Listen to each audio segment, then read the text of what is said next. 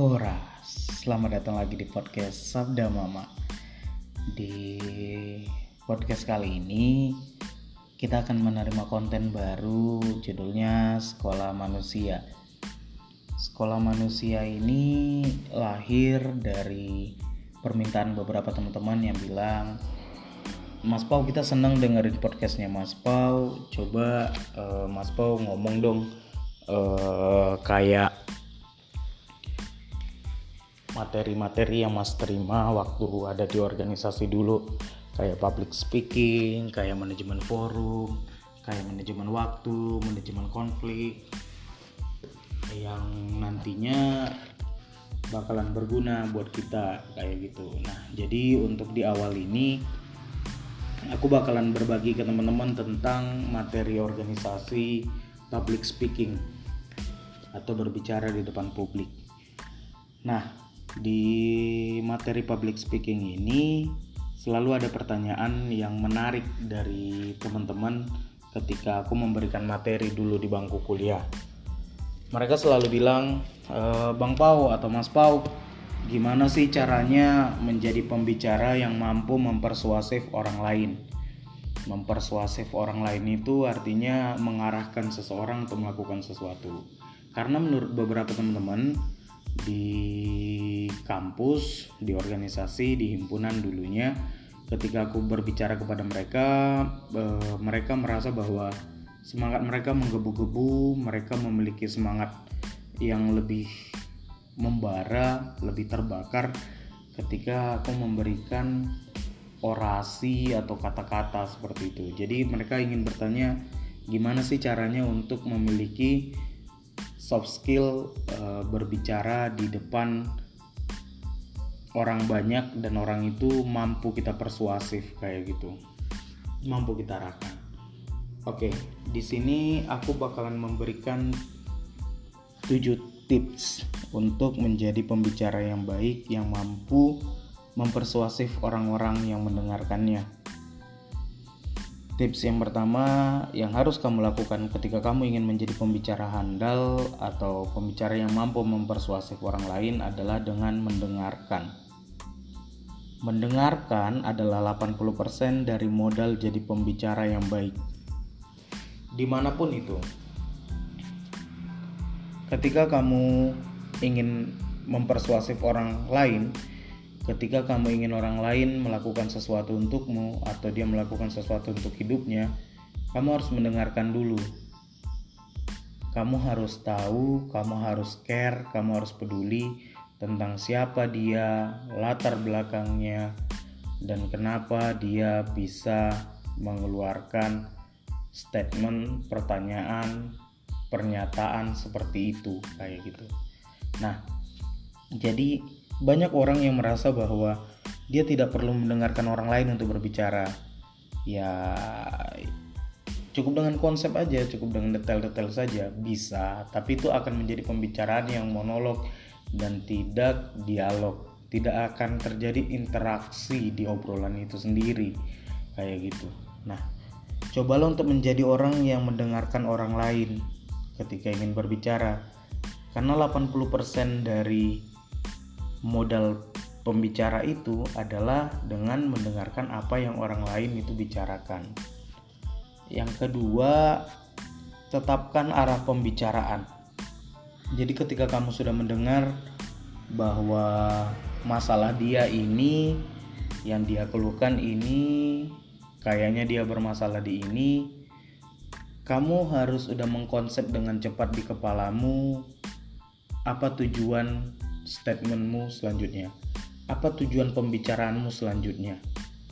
Misalnya, dulu uh, contoh kasus saja ya dulu junior junior itu merasa kalau organisasi di kampus itu susah sulit uh, banyak sekali tantangannya dan senior seniornya meninggalkan mereka kayak gitu nggak ada yang mengajari mereka gimana cara yang tepat menjadi seorang organisatoris atau menjadi aktivis yang baik kayak gitu itu adalah goalnya itu adalah tujuannya bisa juga ketika kamu bertemu seseorang misalnya tukang becak uh, yang berkata bahwa sekarang cari hidup susah, pelanggan susah, kayak gitu. Ketika dia berkeluh kesah, dengarkan saja dulu. Namun, kamu harus punya goal, kamu harus punya tujuan.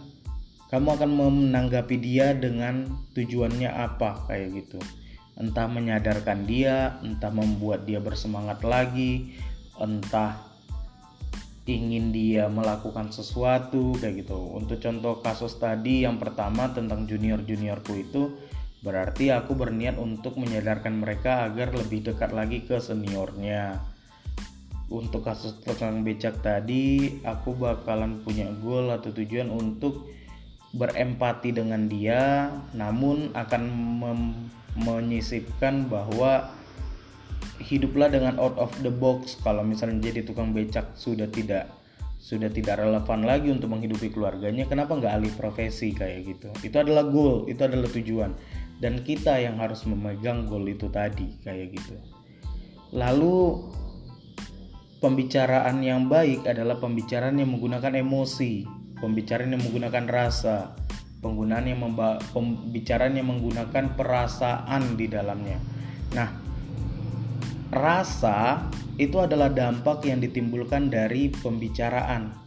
Misal, kamu ingin memberikan dampak kepada dia terharu, setelah kamu mendengarkan dia, dia akan sadar. Setelah mendengarkan kamu, dia akan sedih, dia akan semangat, dia akan menangis, dia akan marah, dia akan tertawa. Banyak sekali emosi yang bisa kamu berikan kepada dia, dampaknya kayak gitu. Jadi, cobalah memberikan rasa karena ketika kamu tidak memberikan rasa kamu tidak tidak menempatkan seperti apa dampak yang diterima orang yang berbicara kepadamu ini pembicaraan itu akan menjadi sangat datar dan flat ya flat datar sih gimana sih maksudnya pembicaraan itu akan menjadi sesuatu yang membosankan kayak gitu misal untuk si juniorku tadi tentang masalah organisasi, aku akan menyisipkan dampak yang diberikan itu sadar dan semangat.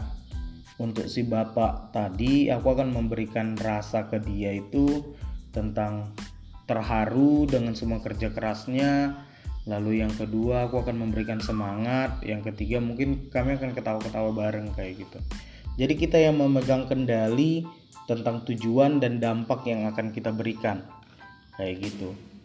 Nah, yang ketiga dari poin yang kedua ini ditentukan arah pembicaraan adalah kamu harus berpikir dengan cepat, rangkai kata yang tepat, gunakan bahasa yang ringan, sesuaikan dengan lawan bicara kamu.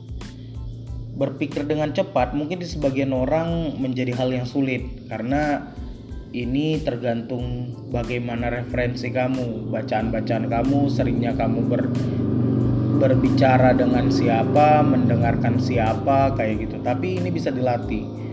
Ketika kamu tidak bisa berbicara, berpikir dengan cepat untuk merangkai kata, cobalah untuk berpikir tepat. Jadi kalau kayak aku nih udah bisa bicara sepersekian kata untuk dalam waktu sekian detik kayak gitu.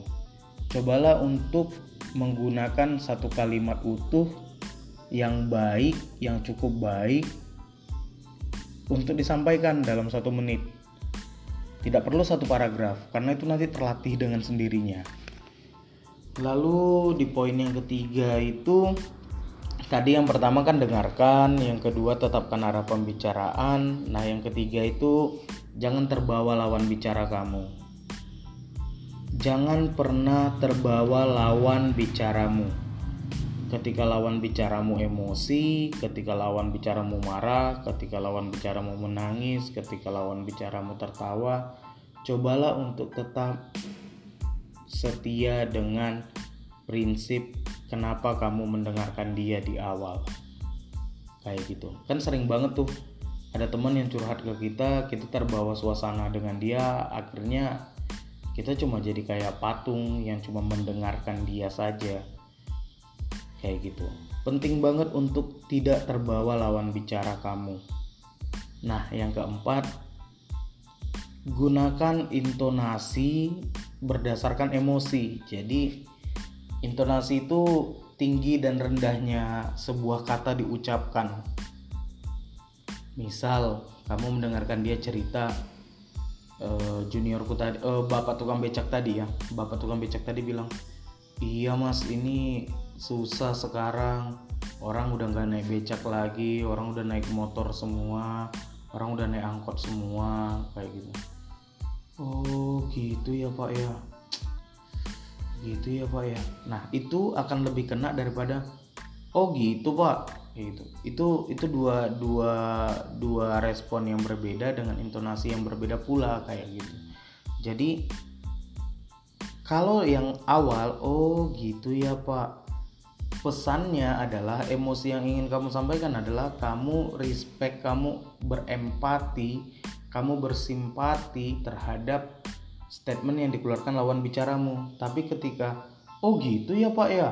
Itu menandakan bahwa kamu meras ingin mengantarkan emosi tidak percaya penasaran eh, merasa bahwa pernyataan itu terlalu terlalu mencengangkan untuk kamu pada saat itu kayak gitu. Jadi itu dua dua dua respon yang berbeda dengan satu kalimat yang sama kayak gitu. Paham ya maksudnya kayak gimana? Nah yang kelima kontak fisik itu perlu. Ketika ada orang menangis di sebelahmu menepuk-nepuk pundaknya itu memberikan rasa intim merasa membuat memberikan rasa nyaman memberikan kedekatan emosional yang lebih banyak daripada kata-kata. Gua gua terharu banget dengan ceritamu. Gua gua gua ngerasa lu itu ceritanya sedih banget bandingin dengan ketika seseorang menangis kamu cuma berkata oh iya ceritamu sedih banget ya dengan kamu pegang tangan dia atau kamu usap pundak dia kayak gitu. Menurutmu mana yang lebih nyampe emosinya? Nah di situ. Kontak fisik itu perlu kayak gitu. Yang keenam gestur itu perlu. Bagaimana cara kamu mendengarkan seseorang saat berbicara atau bagaimana kamu berbicara kepada orang yang mendengarkan kamu. Ketika ada orang yang ingin menyampaikan luka batinnya, keluh kesahnya, isi hatinya, cobalah untuk menjadi orang yang berada di sisi yang tidak bertatapan mata langsung dengannya. Kalau cerita itu sedih, kenapa? Karena orang yang sedang sedih cenderung tidak berani menatap dunia, menatap orang lain. Jadi tatapan matanya bakalan biasanya ya, biasanya orang-orang yang ketemui tatapan matanya bakalan kosong, menunduk ke bawah atau mengadah ke atas kayak gitu.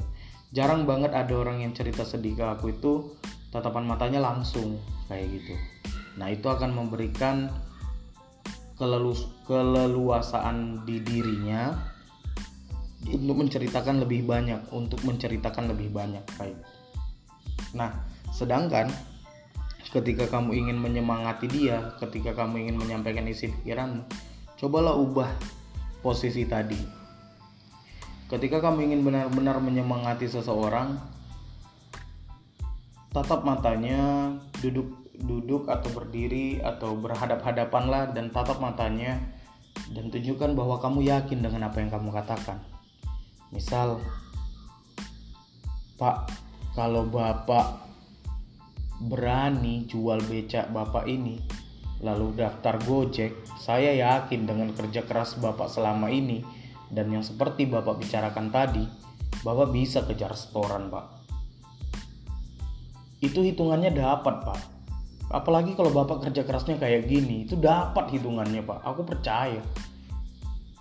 Dengarkan kalimatku dengan baik dan bayangkan imajinasikan kalau pembicaraan itu aku mengatakannya dengan hadap menghadap berhadap-hadapan kayak gitu dengan menatap matanya. Di situ pentingnya gestur. Gestur tubuh itu sangat penting.